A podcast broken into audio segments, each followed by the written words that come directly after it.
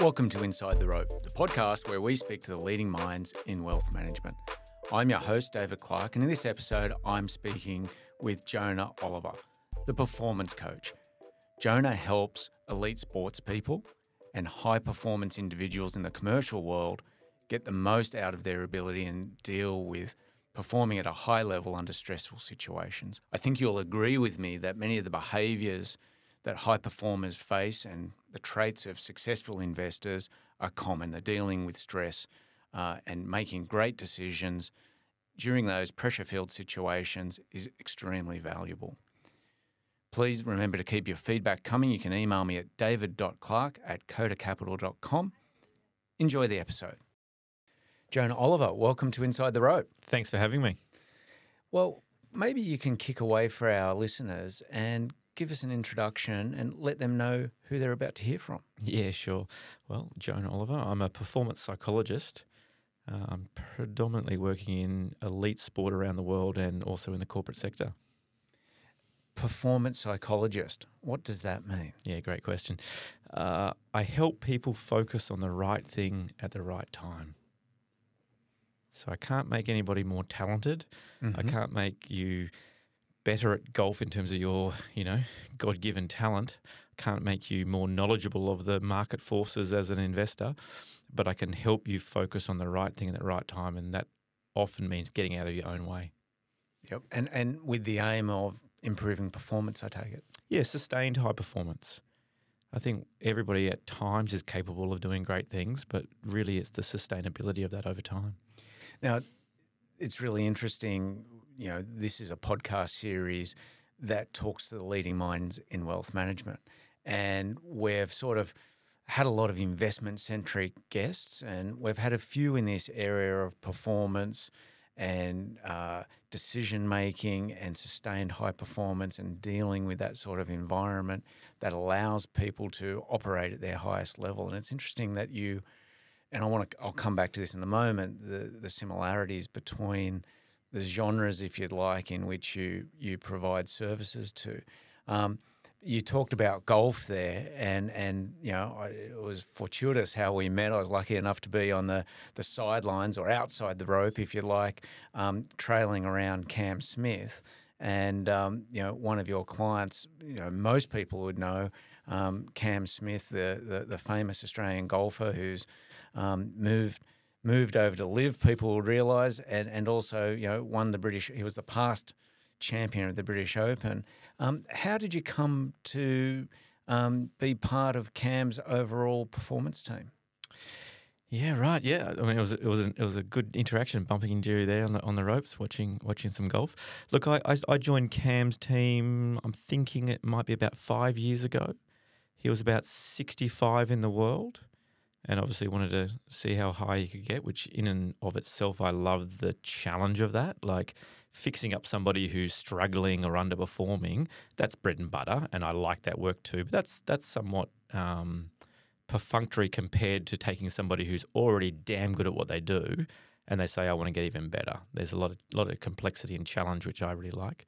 So I joined Cam's team about five years ago through his coach, I'd already done some work uh, with some other athletes that you know had overlapped with his coach, and he sort of maybe spent six months planting the seed in the background. Cam, to his strength, is good at filtering noise. Uh, so he has a very small team. It is literally his coach and me and his physical trainer and you know wow because you do see and hear of you know these whole entourages traveling around and lots of noise and externalities and you, you wonder with a lot of these sports people when you see some of the behavior or the outcomes mm. who do they have, have in and around them so that's a tight team mm. yep it's nice, nice tight team we pursue simple brilliance you know don't don't need to chase shadows just do the the, the basic things really really well on repeat mm-hmm.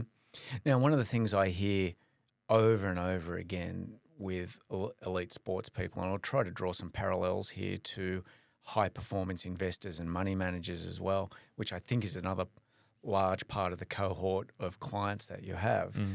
Um, I keep hearing that you know th- there are some similarities in terms of.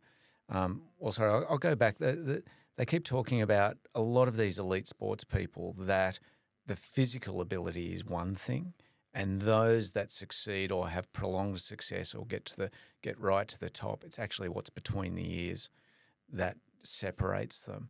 Uh, where do you think that interplay is for someone like Cam and people right at that top level? Um, you know, h- how much of it is mental versus, you know, God-given talent? Yeah. They just happen to hit the golf ball really well.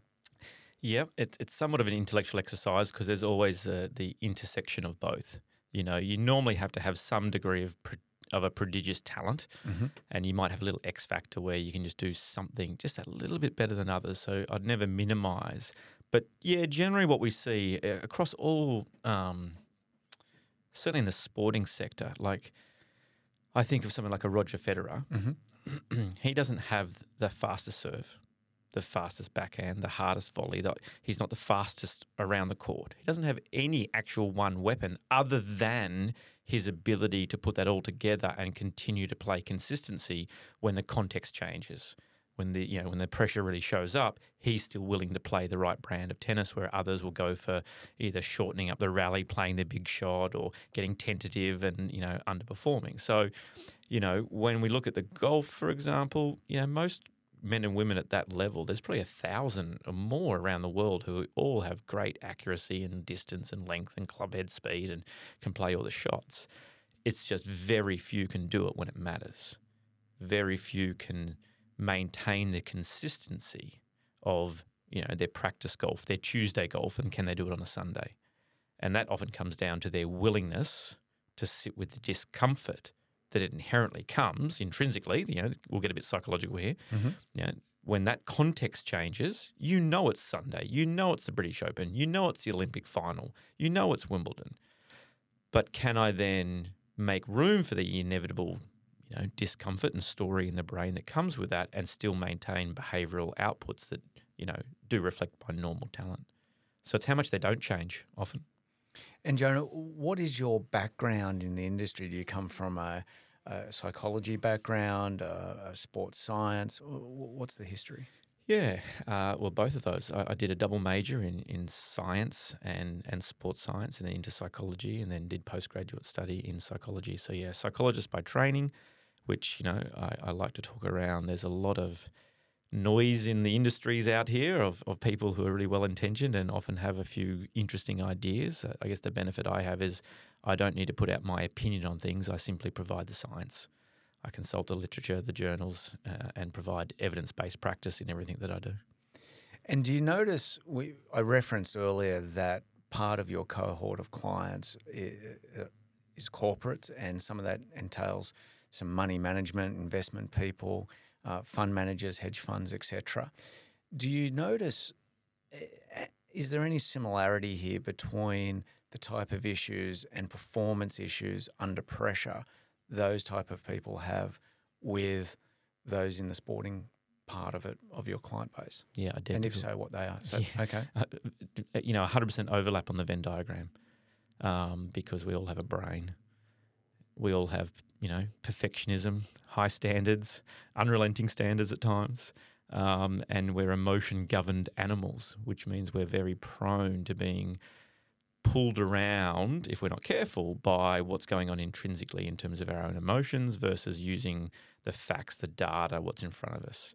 So, there's no different than a golfer having a soft bogey on one hole and feeling really pissed off and then walking onto the next tee and trying to crank a drive to effectively make themselves feel better.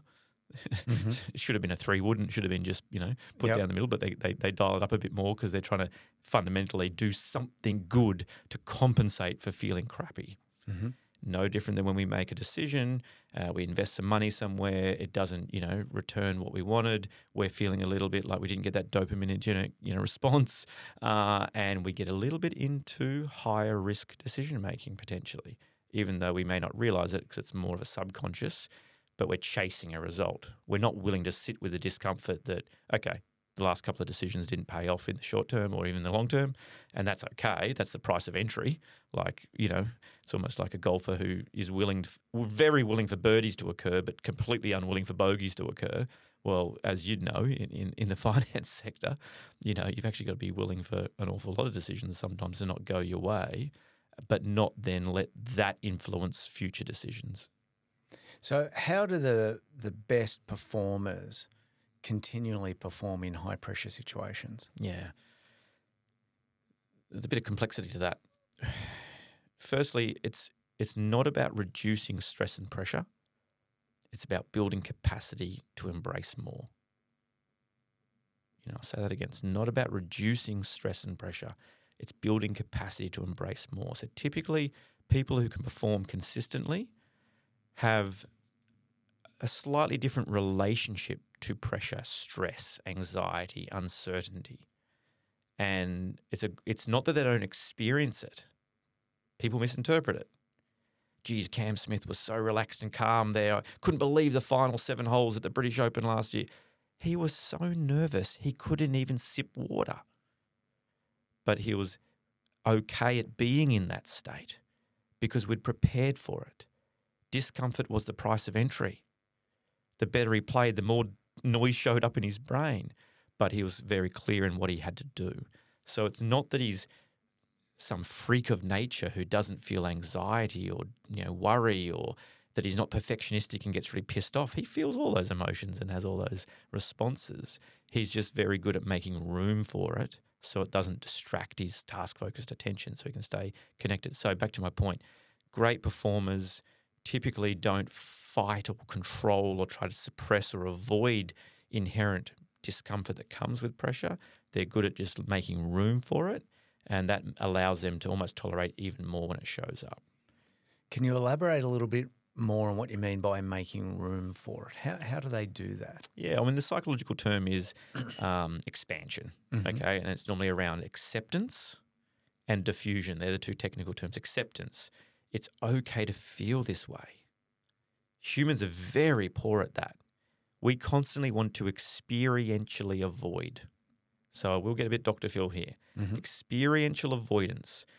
Every single day we do it at a you know at a at a small level, even at a large scale, depending on what's going on. For example, there would be listeners here today who may have an interaction in their work setting where somebody had some poppy seeds or spinach in their teeth from their bagel this morning at breakfast, and they sort of look at it, they think, oh, I should say something, don't really know this guy, oh, uh, oh, he'll work it out later, I don't want to embarrass him. Sure, all been there. That's a lie. An absolute lie. You didn't, it wasn't about not making him feel bad. You didn't want to feel bad just as you went to say something, you felt that slight rise in discomfort, bit of whatever, anxiety, bit of awkwardness, something, and you went and made a story up in your brain. He'll work it out later, you know, and you avoid that moment. Now, that's a silly metaphor, but we don't tell our partners what we really think. We don't challenge the status quo. We don't sit down with our boss. We don't, you know, everywhere we have these moments where we experientially avoid when the discomfort comes up. And that's no different than not speaking up when we're feeling nervous or you know a bit of discomfort. Mm-hmm. But it can also be when we're feeling really annoyed and we've got to yell and kick the dog. That's to get rid of the anger versus just sitting with it. That's why people are quick to anger. People who have anger problems aren't, they're going to sit with anger longer, not feel less of it. I need a holiday, Jonah. I need time out. No, you don't. You need to go hang out with your colleagues that really piss you off and get better at feeling pissed off you've got a problem with not being pissed off well enough. You've actually got to get used to the discomfort, but not let it define your behavior, which is back to some of that decision making with people in the finance sector who, when you're feeling that emotion about something that's gone on with some decisions, it's like, mm-hmm. is that impacting my future decisions or am I doing that, you know, free from from what's in the past? So experiential avoidance, you know, that can be on a golf course you know, taking a, a you know a, a, less of a club or not taking a certain start line, you know, or it can be taking driver when you don't need to. So it can be you know either form, but versus just playing the shot that's required. When people talk about you know how amazing some of my clients perform in those spotlights, I go, they didn't play amazing. They played normal. An ordinary performance on a special day. That's what they would have done on a Monday or a Tuesday. It's just they're willing to do it on the final day, on the final hole of the biggest golf tournament in the world, but they're just, you know, they're unwilling to compromise on on how they go about their business. And that's the same that I bring into the into the, into my coaching with executive CEOs, finance game, doesn't really matter. Surgeons, Hollywood actors, you know, I have a really interesting portfolio of clients because the human condition is the human condition. So to your question, how do you build that capacity? You've got to learn to embrace and accept the inherent discomfort that comes. You know, we worry about things we care about. And sometimes the better you do, the more discomfort that comes. The better my clients go, typically there's more pressure. Mm-hmm. Congratulations, you've made the final of the Olympics. Well, there's more pressure, right? Yep. We see, we see this with high net worth individuals all of the time. They're, they're, the, the stress and the worry they have because they're worried about keeping it. They're worried Correct. about what their friends will think. They're worried about how how they're perceived by others. Yep. And sometimes you see the people with nothing and they're not worried about any of those things. I- I see I get clients with panic attacks, and you do some you know historical sort of data mining. It's oh they've they've floated the business that's now worth a few bill. They've you know ticked that box. They're doing really well, and now they've got all these panic attacks, and it's all just tied into exactly that: the fear of then losing what they've created versus versus focusing on what they yeah what they've got in the journey they're on. So acceptance is about learning to make room for the inherent discomfort that comes by pursuing hard things and the price of entry of doing that.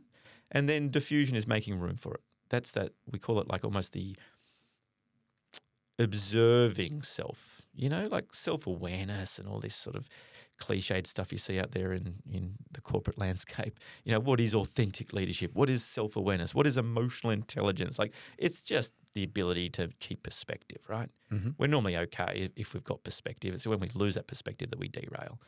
And that's that ability to notice what's going on for you intrinsically so that you don't then get pulled around by it. I'm noticing that I'm feeling a bit of, you know, pressure right now. I'm feeling I'm noticing a bit of, you know, frustration or a bit of anger. Or I'm noticing some of my competitive stuff's coming out where I'm feeling like I'm getting into a bit of the gambling mindset where I'm chasing a, a, a short term win here with some of my, you know, decisions with, with with the fund or what have you.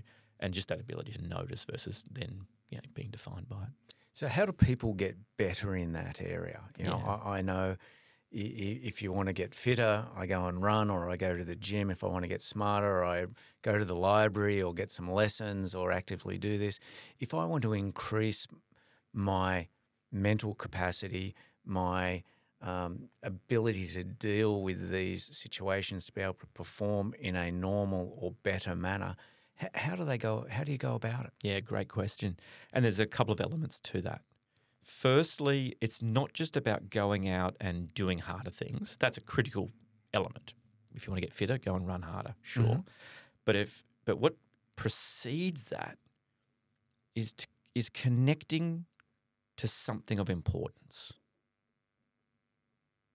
Hu- the human brain doesn't like discomfort. You know, we've actually evolved to have a brain that says, stay on the couch, eat the simple carbohydrates, and use a remote control so you don't even have to hop up to change the channel. Like, conserve calories, and, you know, like we, we don't like discomfort.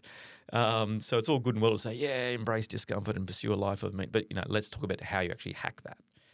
The first step is truly connecting to the value prop. Like, what's actually important here? And I use a lot of playful analogy and metaphor because our brains actually learn through analogy and metaphor, and that's why I use it in in my therapy and in my sessions and coaching. And and the one that I use a lot is if I'm playing basketball on the street with my kids, and the ball rolls out, and a car comes, I'll let the car hit the ball and I'll apologize to the driver or what have you. But if my daughter or son runs onto that road to get that ball, I am going and I don't care how much that car hits hurt hits me, hurts me, breaks my bones, kills me, right? Mm-hmm. I don't care about how painful and hard that experience is because I care about how important my kids are. And you know, a lot of your listeners are probably parents or a lot can maybe relate to that sort of analogy. And what that shows is it's not how hard something is, it's how important something is. And if we stay connected to the importance, we will endure great hardship. We'll, you know, we'll be, be willing to make room for far more pain and discomfort than we even think our brain and our body's capable of. But whenever I see people who are avoidant and struggling and not doing the things that they know they should, it's not because they're not motivated, it's because they haven't connected it to something of meaning. So, a lot of the work I do is about understanding your values, what matters, and that can be at a corporate level, that can be around strategy, that can be about the vision and the mission. So it can be at a, at a corporate level or at an individual level. Really understanding, you know, ambiguity is the enemy. Get right in there and understand what matters here. And once you've defined that, then is there a willingness for the price of entry? Which then brings to the second part. Well, then how do you actually then expose people to get better at sitting with the inevitable discomfort? And yeah, that's why some of those low hanging fruit little life hacks you probably see on all the social media channels, you know, ice baths and, you know, meditating and exercise, and they all are great things mm-hmm. because they're about exposure to eustress, not distress. So, so it's an important concept. Eustress, EU, eustress is good stress. But that's very much around a personal interpretation. You know, you jumping in an ice bath and you might find it a bit challenging, but you, you sort of want to do it and you're keen to do it, and it, it you know elicits these lovely eustress responses. Whereas I might be like, I hate ice baths, I hate the cold, and I get thrown in there. It's just distress. So the very same activity can serve a different function for the person. But there is some great science that says people who pursue things that elicit a eustress response, uh, you know, they're more willing to make, you know, to choicefully seek a bit of discomfort, um, seem to be better at sitting with the inevitable discomfort that comes when you're pursuing a life of meaning. So yeah, I like some of those simple daily habits around finding things that do stretch you a little bit.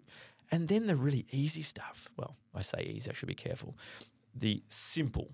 Simple doesn't mean easy. Mm-hmm. You know, cooking a margarita pizza is really hard. It's only simple ingredients, right? Is find those moments that you are wanting to experientially avoid and try to act in a way counter to that. Be the guy or girl who tells the colleague you hardly know that they've got some mayonnaise on their face. Be the person who says to a colleague, "Hey, listen, just let you know, you just got a bit of bad breath, and you know you might just want to, you know, be that person and just notice what happens when that discomfort's there and the fact that I can sit with it. And it's not about how they react. They might be offended and be embarrassed or be upset. That's okay. It's not about controlling the outcome. It's about you making a decision. If I say I want to be an honest, congruent, values, you know, congruent person, then look for moments of, you know, avoidance and see if you can, you know, act in a counter way. Again, that then means it's you're developing a different relationship to discomfort.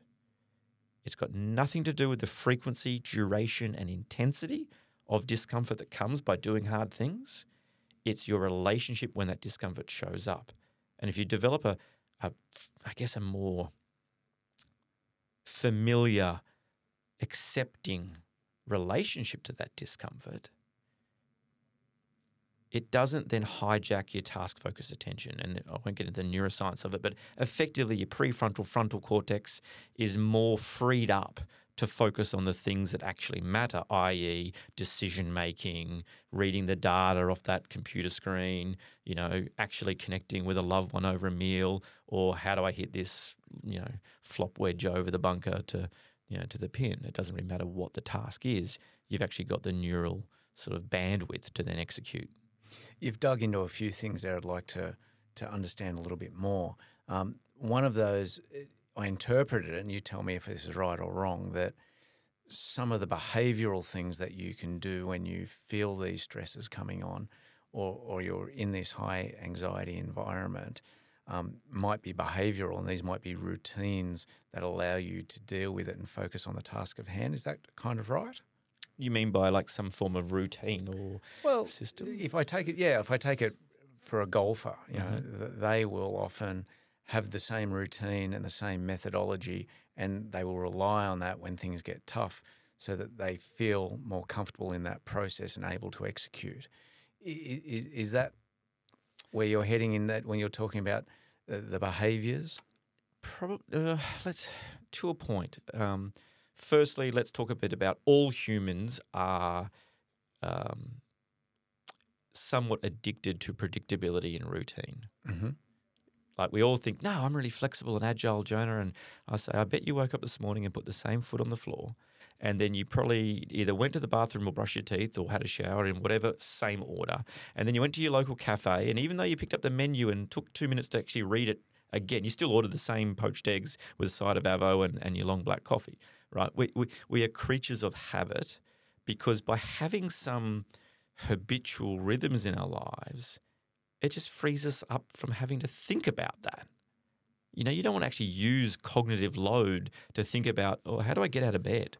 Which foot do I put down? Yeah. You know, we, yeah, I, it, there's- I, I love it. I don't know if you've watched the Netflix series Quarterback.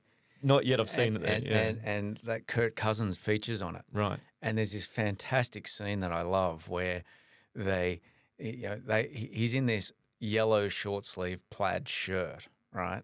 And he's up doing the post game interview. And I don't know if you've seen any NFL players Yeah. post game interviews. Some of the the attire that they're wearing is right out there, right? So this is you know L.A. rap scene or whatever else. And he, here he is wearing this yellow plaid. It was actually Patagonia. He tells us, and, and the the commentator, uh, someone in the press asked, you know, um, what's with the shirt, you know?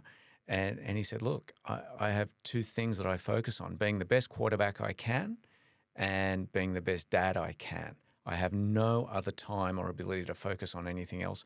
My wife selects all of my clothes before I come to the game. You can have a conversation with her if you want to know that. Yeah, love that. Love that.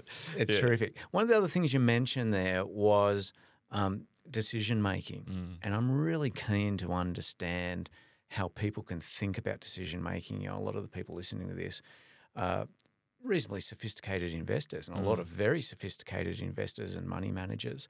Um, and, and then some others who are earlier on their journey. They may have been great at the widget factory that they sold, and now they find themselves managing a, a big liquidity event.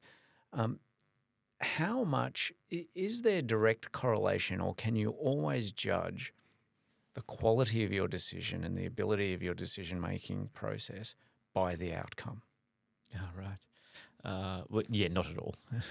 there's there's so I was many. hoping you're going to say that. Talk us through that. Yeah, sure.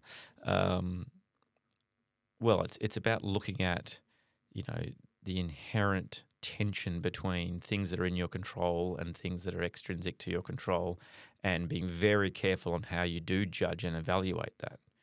And so, I think we can all relate to times where we've made a very well informed, sound judgment, free from being pulled around by the emotion or the attachment to the outcome, even and we haven't got the outcome and we notice that we're naturally a little bit more hypercritical and you know um, harder on ourselves and we sort of feel like we've violated our standard and you know we really we do a deep dive and reflect and you know get a bit punitive at ourselves and all those things versus maybe sometimes making a haphazard little bit slightly rash decision but we've got the outcome and all of a sudden we're patting on our backs like we're we're, we're you know armchair quarterback and geniuses so, you know, it's very, very important for sustained high performance again to separate those two um, inherent tensions. It's what did I bring to this? Was I values congruent, aligned to the strategy, use the right metrics? You know, the decision making, if I went back in time, would still be the same.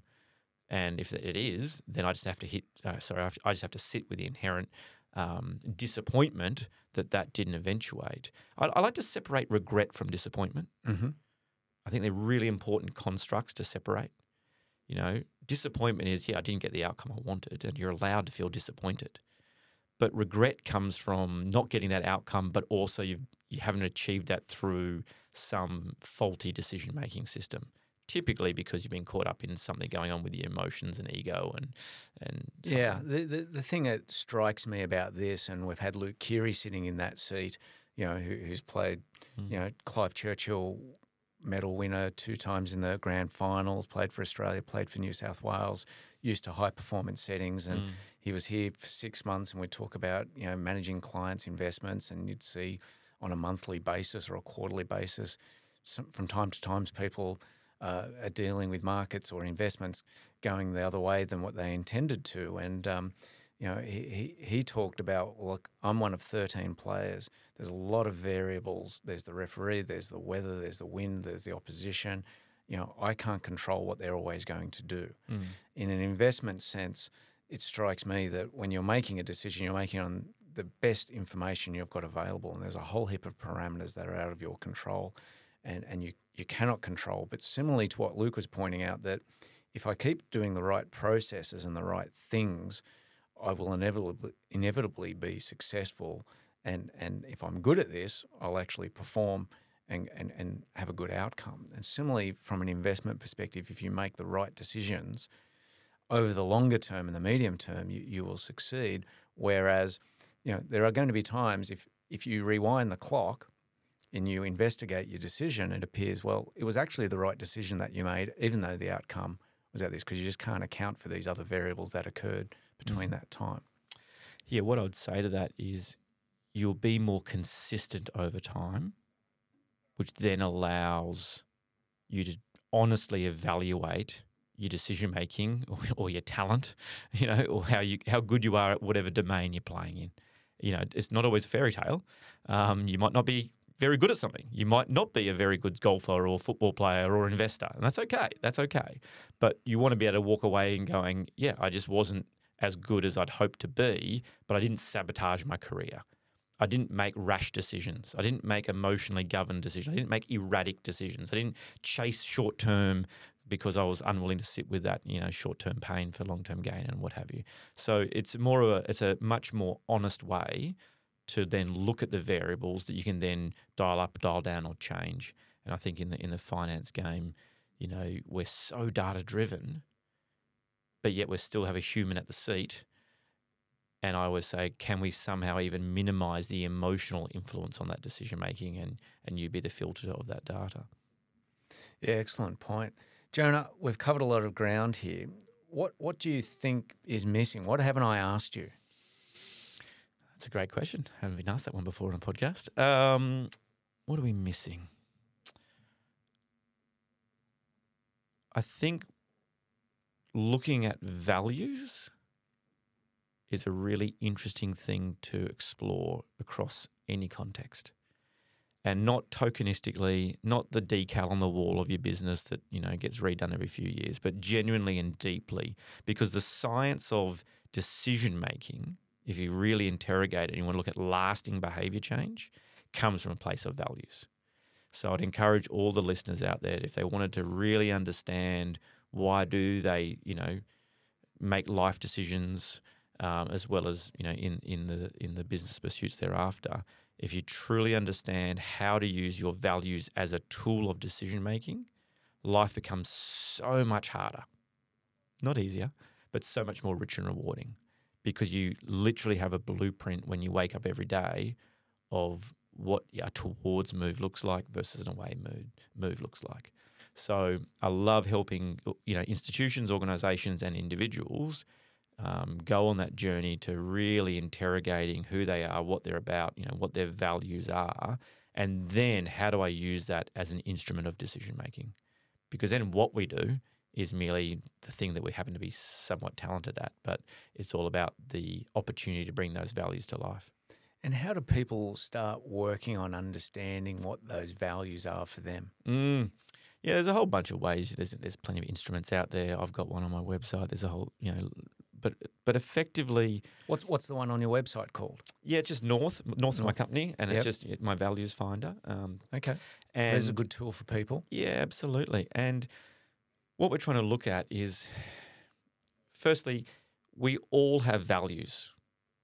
It's a bit like personality profiling. Just because you haven't done a personality profile doesn't mean you don't have a personality. it's just that some instruments will put some words and terms around that and you might use it for a bit of interest. Um, values is the same. Every single listener, you know, we all have values. It's just that some of us haven't taken the time to maybe to connect, define, maybe put some language or something around it just so it's easy to reference, and then do the more important work, define that behaviorally so we can use it as a tool of decision making. Values are behaviors, They're not intentions. They're not lovely, fluffy words. It's, you know, I might love my wife, but acting lovingly is the value because I can be a jerk one moment and you know, nice the next. That means I, I can move very instantaneously in and out of you know values congruence. So you know, for me, you know, I love I've got values that I already use in my life around mastery, curiosity, and playfulness. Mm-hmm. That doesn't mean I don't have values of love and honesty and integrity. And, you know, like we, we have hundreds of values, but I just use those as my main compass. And, you know, okay, I'm jumping on a flight in about an hour after I do this podcast with you. And my brain will want to have some red wine, crackers, and cheese and have a sleep and create a story that, you know, I've earned it because I've been traveling and blah, blah, blah. But I've got three journal articles I want to read and that's going to feel harder. It's going to feel boring. It's going to feel like, you know. But if I just connect to that idea of, hang on, what's going to make me feel more congruent when I hop off the flight in terms of mastery and curiosity? It's, it's leaning into that and, and reading those articles, right? So life becomes harder You've got to get out of bed in the morning and go for that run. You've got to say no to that simple carbohydrate. You've got to have that challenging conversation with that colleague. You've got to, you know, knock on your boss's door and, and performance manage upwards. You've got to maybe float your business or quit your job or, you know, there's decisions out there that every day our listeners are avoiding. But if you can actually align to who you are and the life you want to live and use your value set as a compass for that, you'll find you get after those decisions more readily. Jonah, I think that's a wonderful place to leave the podcast. Thank you so much for your time. Really, really appreciate it. And I'm so grateful that I bumped into you on the sideline at the LACC or the Los Angeles Country Club at the US Open trailing Cam there um, a, a, couple of months ago or a month ago or so. Thank you very much for your time, Jonah Oliver. Appreciate for having me. Thank you for listening to Inside the Rope with David Clark. Be sure to subscribe to this podcast on iTunes. You can connect with David by visiting kodacapital.com.